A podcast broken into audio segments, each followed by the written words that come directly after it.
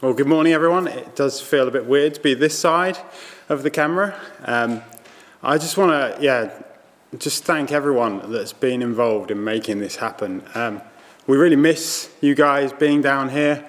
Um, we can't wait for the day you're all back in this building, but we feel really privileged to be able to do this. And uh, I just want to, yeah, express my thanks to all the guys that supported me over the last year. Um, and this morning, those people are Andy, Sam, Amy, and Michael.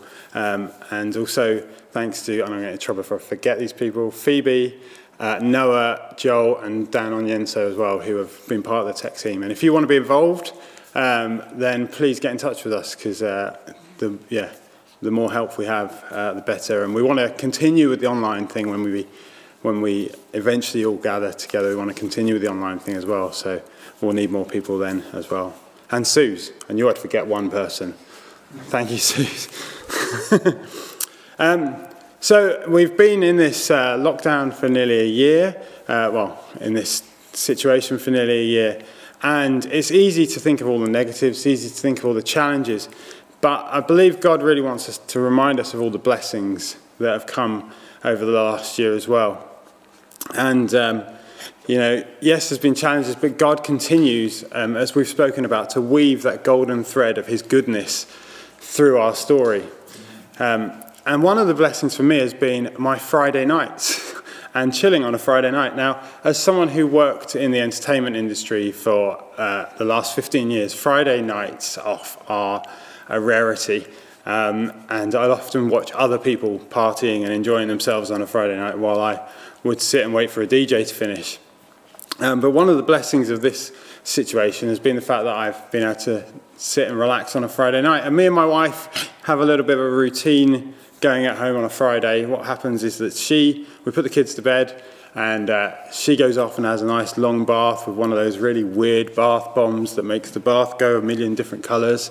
Um, and I like to sit on the sofa. I like to get a beverage of my choice for that day, and uh, I like to sit and relax and either watch some telly that I wouldn't watch with anyone else there um, because they don't like it, and or um, I play my Xbox. And um, last Friday I did this, and I like it because I can just decompress and relax, and it's my space.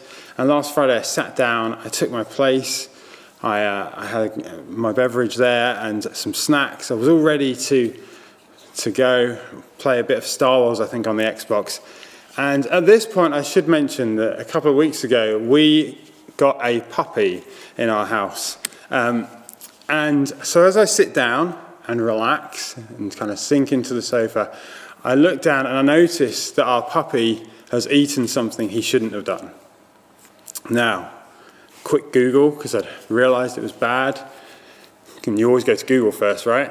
And then, and then a quick phone call to the vets.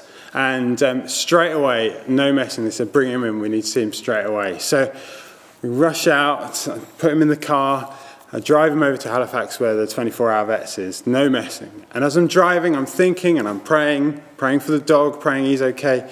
But I'm also acutely aware of my family, I'm acutely aware of my kids and what their reaction might be if he's not. Um, I can feel an ache in my gut.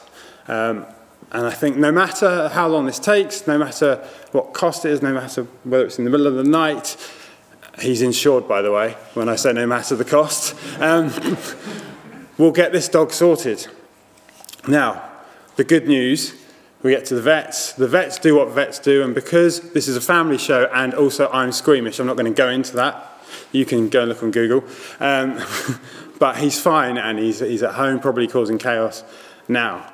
He stayed in overnight and they checked him and everything's good. And I remember getting home that evening and I remember flopping onto the sofa. And the remnants of my chilled evening were in front of me. The glass was sat on the coffee table. The glowing power light of the Xbox was on in the corner. Now, Jesus liked to take time out. Yes, Jesus, he loved to be with people, he loved to teach them, he loved to heal them, he loved to spend time talking to them. But we read all through the scriptures about how Jesus liked to take time out. Sometimes he took time out alone. Sometimes he went with his friends, the disciples, sometimes in, with the 12 of them, sometimes with the three of them, sometimes I think with the one of them. And he also often went off and just spent time alone with his father. The story of the feeding of the 5,000 that we've just heard is a very familiar one to many. And for those of us in Family Hubs, we've been studying it this week. And, um, and I love that story.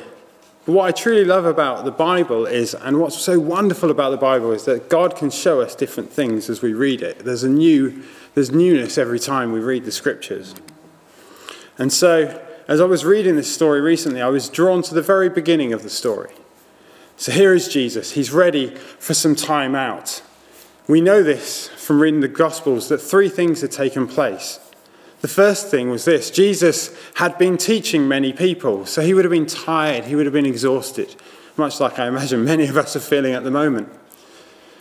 The second thing was the disciples had just returned from being sent out. Jesus had sent them out to go and minister in the, in the area.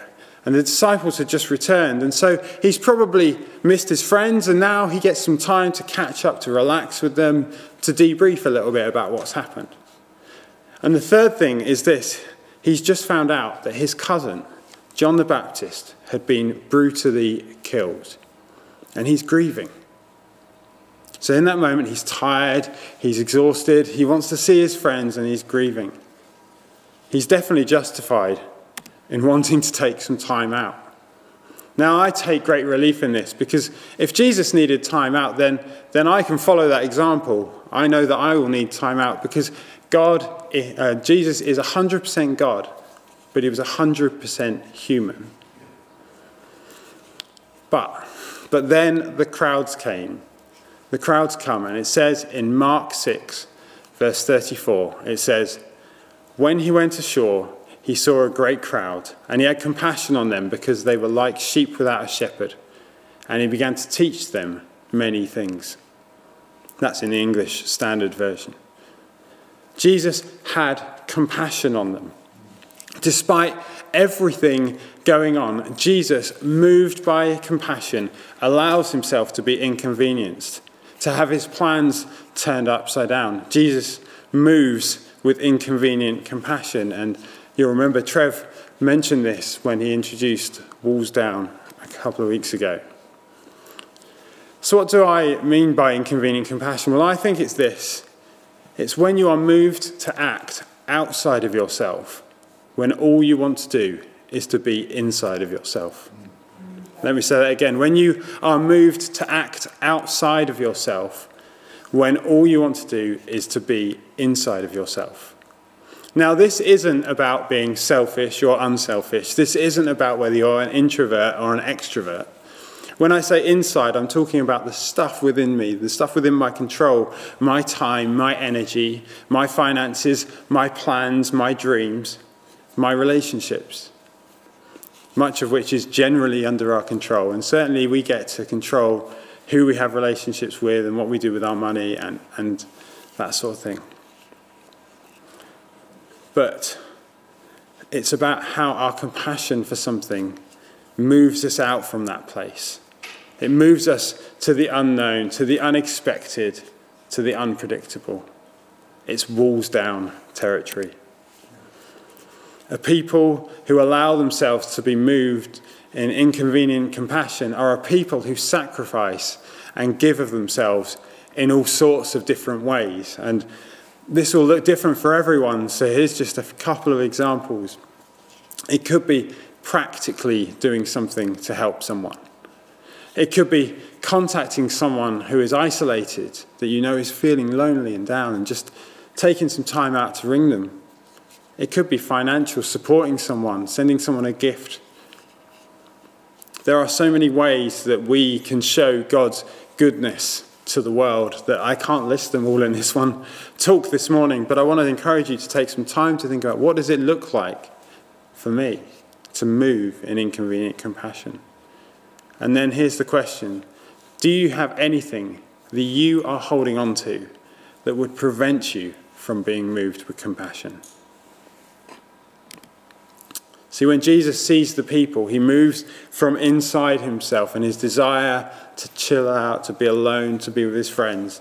He moves from that inside place to the outside place, to teaching and healing and speaking with the other.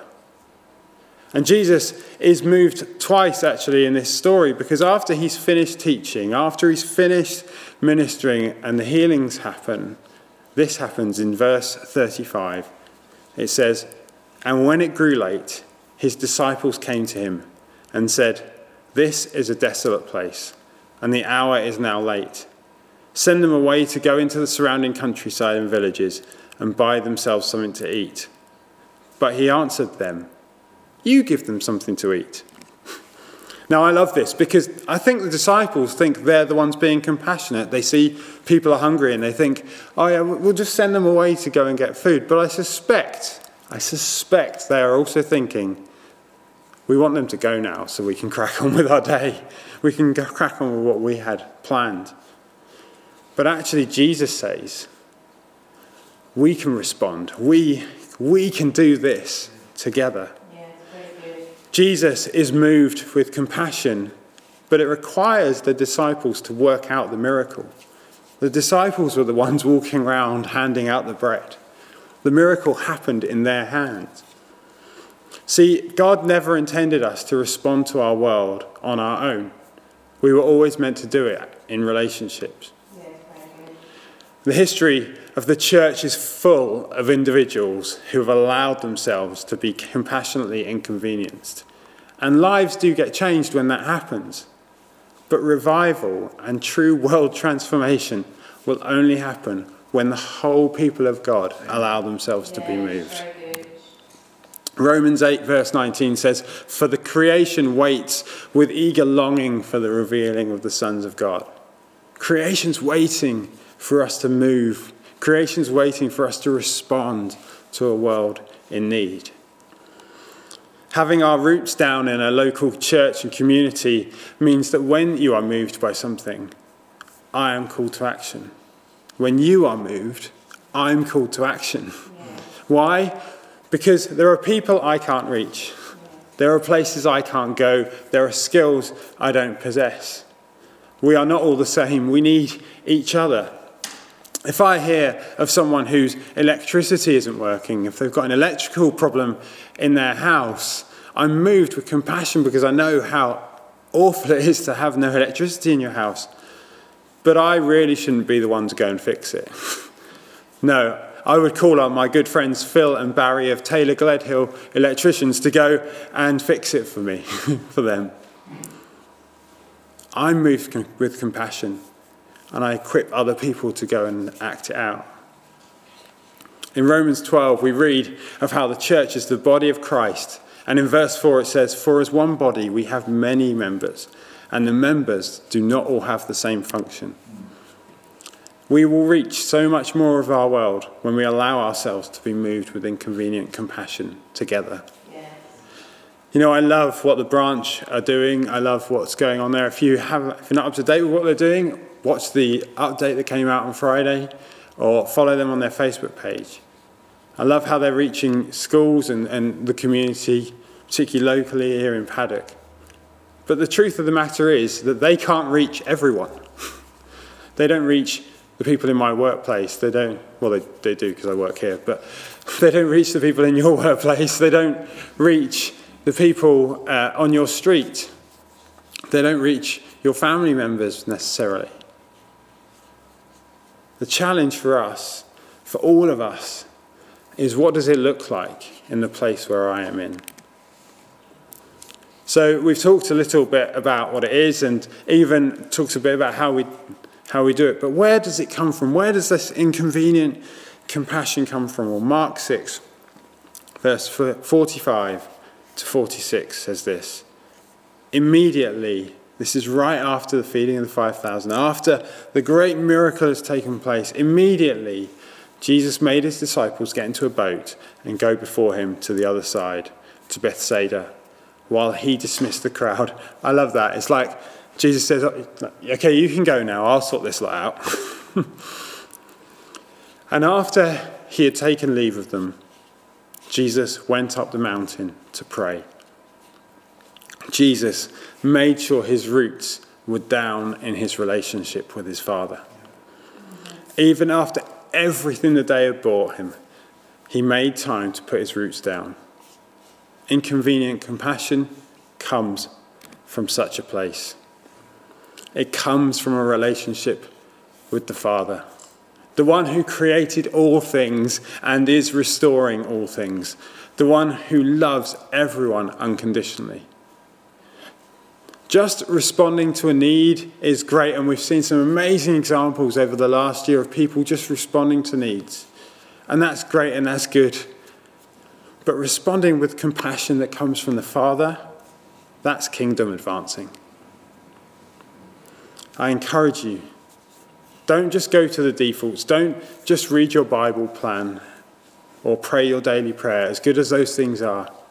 But as you spend time in the Father's presence, ask Him to show you His heart for the world around you.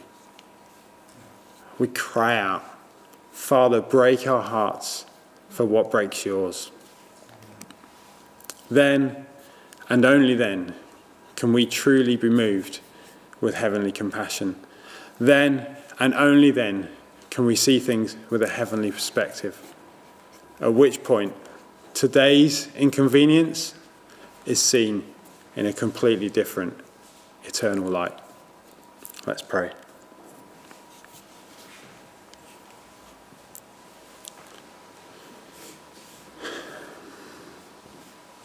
Jesus, I thank you that you were moved by compassion. Jesus, I thank you that you saw the needs around you. You saw the hurting, you saw the broken, and you were moved with compassion. Lord God, even today, as we gather in this way, Lord God, you, you are moving compassionately in our midst. Lord God, and we ask that you would break our hearts for the things that break yours. God, we want to see your kingdom come. We want to see our world transformed. And so, God, we say, would you move us? Would you shape us? Would you change us? Lord God, to be people who respond. Lord God.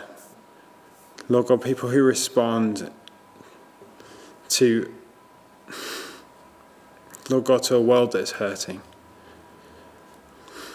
Lord God, because we want to see miracles.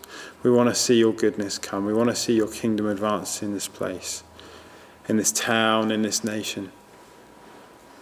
God, we say, Lord God, let your kingdom come. Let your will be done on earth as it is in heaven. Amen.